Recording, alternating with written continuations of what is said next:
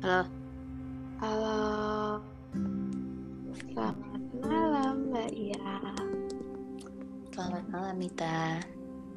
Welcome to my podcast Paraspot. Oke, um, malam ini kita coba bahas ya Mbak tentang uh, gimana sih persepsinya atau etikanya ketika wanita itu melamar duluan. Etika melamar duluan. Ya, ngomong-ngomong tentang seorang wanita yang melamar duluan gitu, Mbak punya pengalaman di bidang ini nggak sih?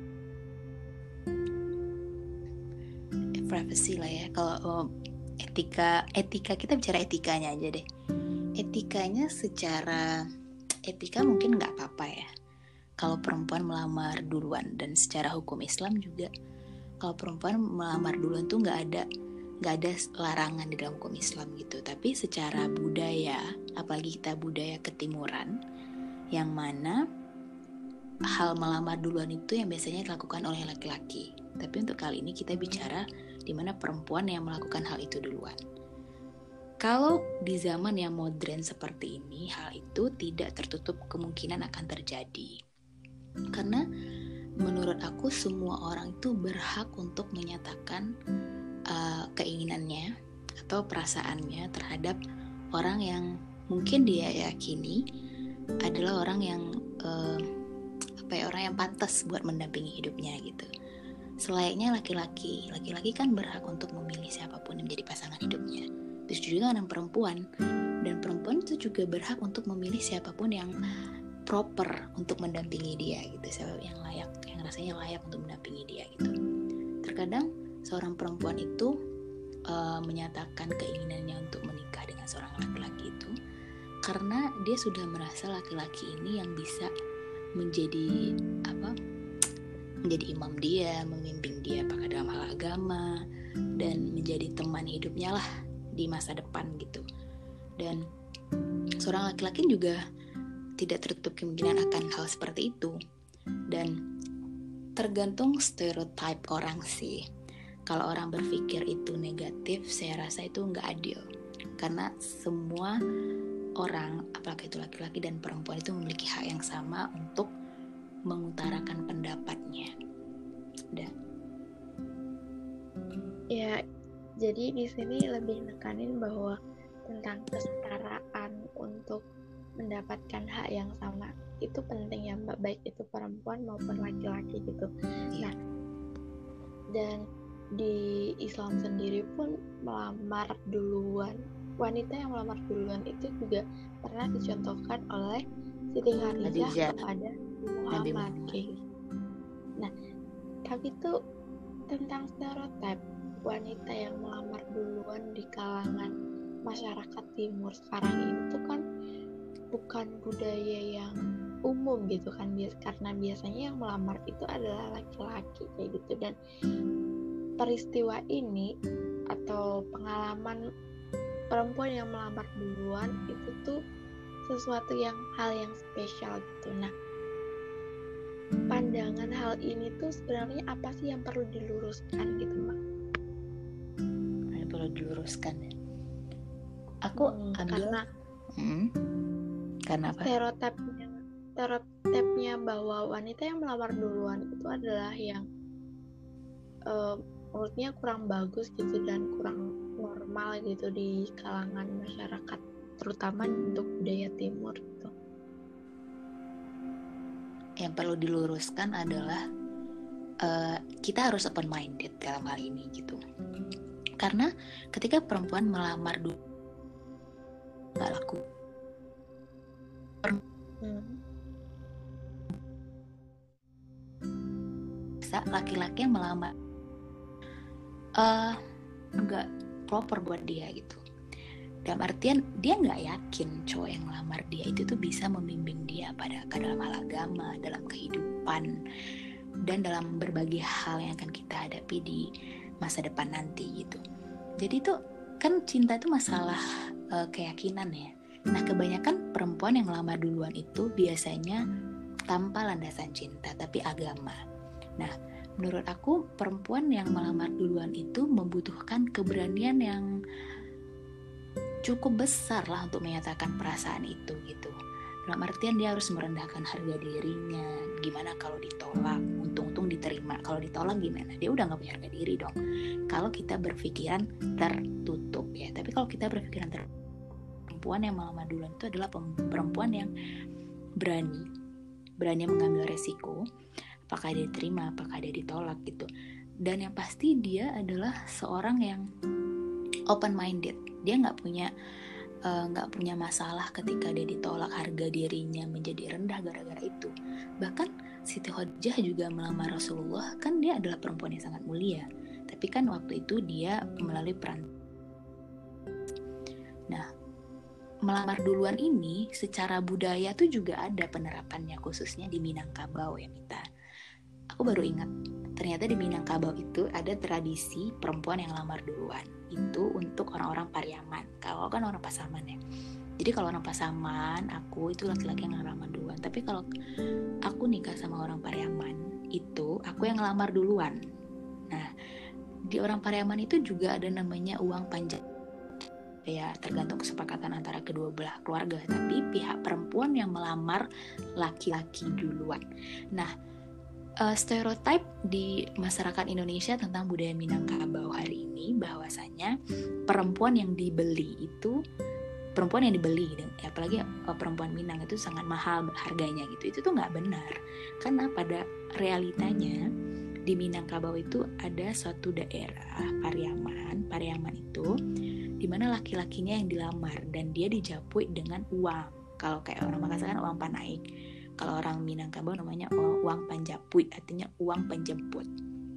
Nah yang melakukan lamaran dulu itu adalah perempuan. Mungkin satu-satunya di Indonesia yang sejauh aku tahu cuma Sumatera Barat yang perempuan ngelamar duluan gitu.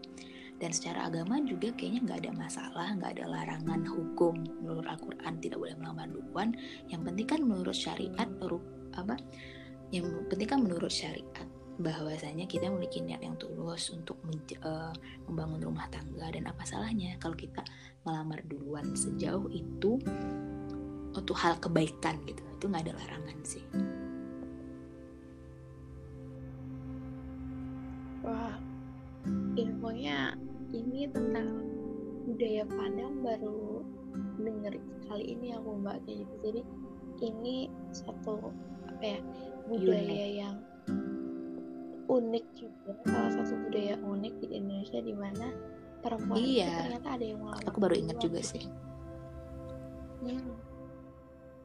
nah terus habis itu tadi kan mbak udah mengutarakan tentang alasannya wanita itu melamar duluan karena memang dia ingin mencari pasangan lebih proper terus habis itu ini berdasarkan landasan agama kayak gitu kan nah selanjutnya nih tadi juga Mbak sedikit menyinggung bahwa Siti Khadijah melamar Nabi Muhammad itu ada perantaranya itu sendiri. Nah, dalam hal ini apakah ketika seorang wanita melamar duluan itu juga membutuhkan seorang perantara atau tidak gitu? Kalau menurut saya sih sejatinya iya.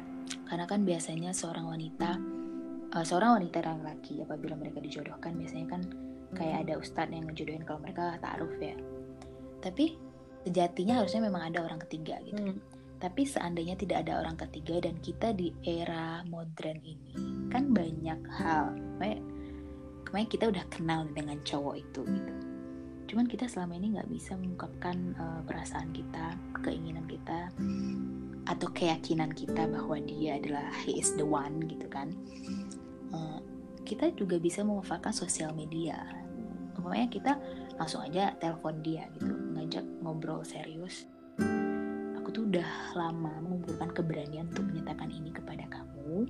Dan aku sudah apa melakukan sholat istiqoroh atau tahajud. Tapi di dalam itu ada selalu ada kamu. Kamu adalah jawaban atas segala doa doa aku gitu ngomongnya kayak gitu kan. Nah kita tuh melamar duluan tuh bukan tanpa landasan loh bukan maksudnya tuh bukan sekedar gue suka sama lo bukan suka sama lo ya kalimatnya tapi kayak gue yakin lo yang bakal jadi imam gue kayak gitu loh. Kalau aku ya. Jadi ketika perempuan melamar duluan itu tuh, tuh udah pertaruhan yang sangat luar biasa. Apakah itu pertaruhan harga diri masalah keberaniannya dia dan juga masalah uh, sustainable hubungan dia dengan laki-laki itu setelah pembicaraan ini bagaimana gitu kan itu juga beresiko. Loh mana tahu cowok ini bisa menjauh dari dia. Kalau nggak diterima ya kan? Merasa insecure. Ada nih perempuan yang tiba-tiba ngelamar dia dan dia nggak pernah dilamar sama ini sama perempuan. Tiba-tiba dia merasa insecure dan dia menjauh dari yang awal mereka temenan gitu. Kita juga nggak pernah tahu gitu. Jadi menurut aku tadi pertanyaan kamu apa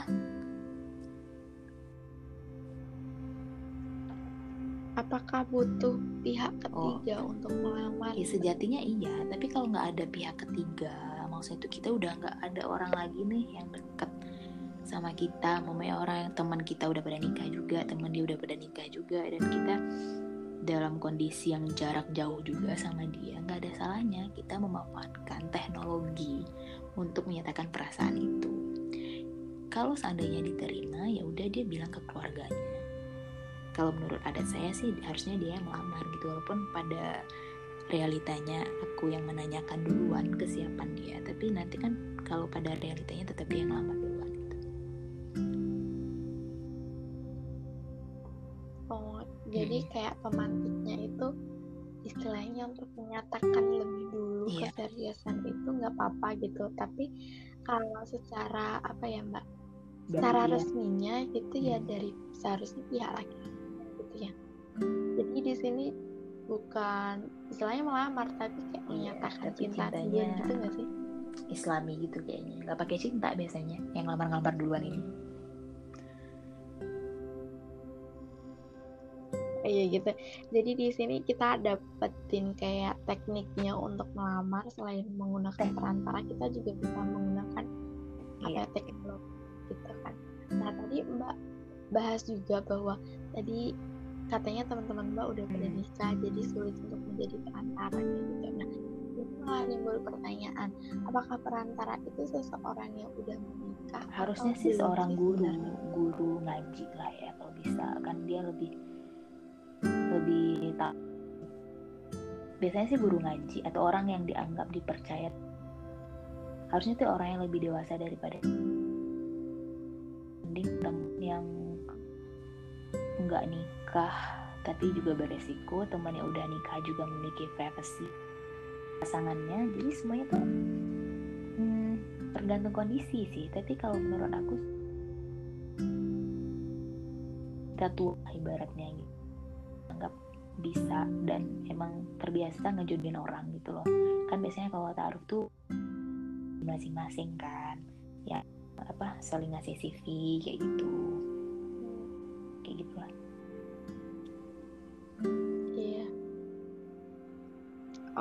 okay, mbak nah selanjutnya itu tuh sebenarnya tadi kan bahas bahwa perempuan yang berani menyatakan cintanya duluan atau melamar laki-laki duluan tuh dia mempunyai sesuatu yang spesial. Contohnya, dia mempunyai keberanian yang mungkin tidak dimiliki oleh wanita lain kayak gitu. Nah, sebenarnya keuntungan apa sih yang bisa dia dapatkan kalau dia adalah sebuah kejelasan. Terkadang gini kita sebagai perempuan itu terkadang tidak uh, bisa mengungkapkan rasa kita karena terbelenggu oleh harga diri dan budaya. Nah ketika kita menjadi seorang perempuan yang berani berani apa isi hati kita apa keinginan kita apalagi itu untuk tujuan yang syar'i dalam sebuah ikatan pernikahan itu memang membutuhkan uh, keberanian yang sangat besar gitu. Apalagi itu nggak pernah kita lakukan sebelumnya gitu ya. Dan keuntungannya adalah sebuah kepastian bahwasanya ketika kita sudah mengungkapkan itu kita nggak ada beban lagi di diri kita. Mana tahu selama setahun ini pokoknya gue gue selama setahun ini memendam rasa memendam keinginan untuk nikah sama dia karena gue perempuan gitu ya. Tapi ketika gue kamu bersedia nggak menjadi suami saya gitu? Terserah jawabannya apa. Itu akan memberikan memberikan kelegaan tersendiri kepada perempuan itu. Karena dia sudah menyatakan itu. Dan dengan unsur yang syar'i nggak ada cinta-cintaan serius pengen membina rumah tangga nah perempuan itu akan merasa tenang nyaman. Jadi maksud itu tidak gayung bersambut nggak diterima lah artinya gitu.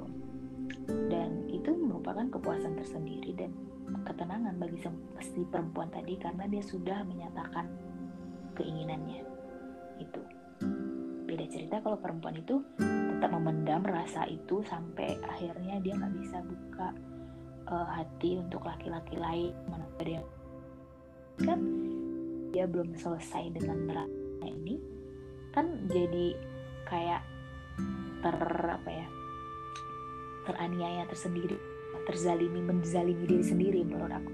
Jadi ketika kita sudah mengungkapkan keinginan kita itu ya udah terserah. Jawabannya serahkan pada Allah aja. Itu mau diterima diterima jodoh. Kalau nggak diterima ya udah nggak jodoh. Selesai gitu loh.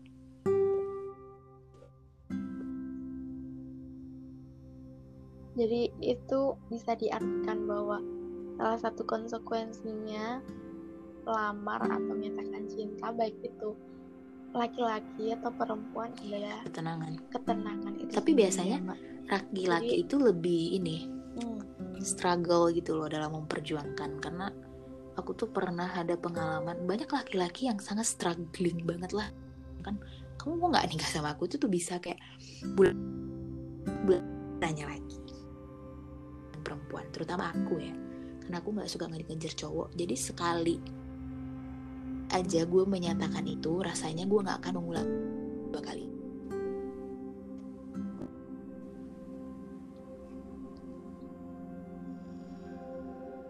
karena iya. pride juga ya mbak pride-nya perempuan tuh biasanya dan ini itu lebih tinggi daripada cowok hmm. karena dipengaruhi oleh culture juga yaitu di mana laki-laki yeah. itu yang sering menyatakan cinta yang tergantung ceweknya juga nggak sih? kan? Sehingga banyak kok cewek yang ngebet dinikahin kan banyak juga. Iya. Nah itu itu sih bedanya. Nah itu ya, loh tahap bedanya. Jadi gini biasanya cewek yang ngebet banget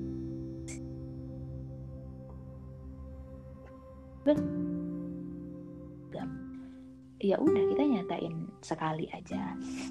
Udah selesai gitu loh mungkin dia bukan dia yang terbaik ya udah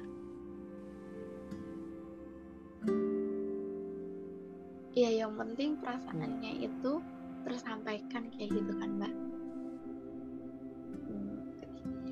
jadi kita hari ini dapat maksudnya aku sendiri dapat insight yang baru tentang ilmu ketika perempuan tuh ngasih lamaran duluan gitu dan di sini Mbak Iya juga menyatakan bahwa ternyata ada budaya di Padang sendiri yang apa ya mendukung dan mensupport hal tersebut gitu dan bahkan udah jadi culture sendiri dan keunikan sendiri di Padang itu kayak gitu kan mungkin dan apa ya konsekuensinya atau keuntungan yang jelas-jelas didapatkan iya, itu adalah pasti. ketenangan dan kepastian itu sendiri bagi hmm. bagi perempuan telah melamar duluan gitu. Oke, mungkin cukup sekian kita diskusinya ya Mbak. Makasih banget udah share ilmunya dan pandangannya, persepsi, persepsi tentang melamar duluan kayak gitu. Mungkin next kita bisa diskusi lagi tentang topik yang nah, lain gitu ya Mbak. Si ya. konsep dengan kayak ini, ini konsep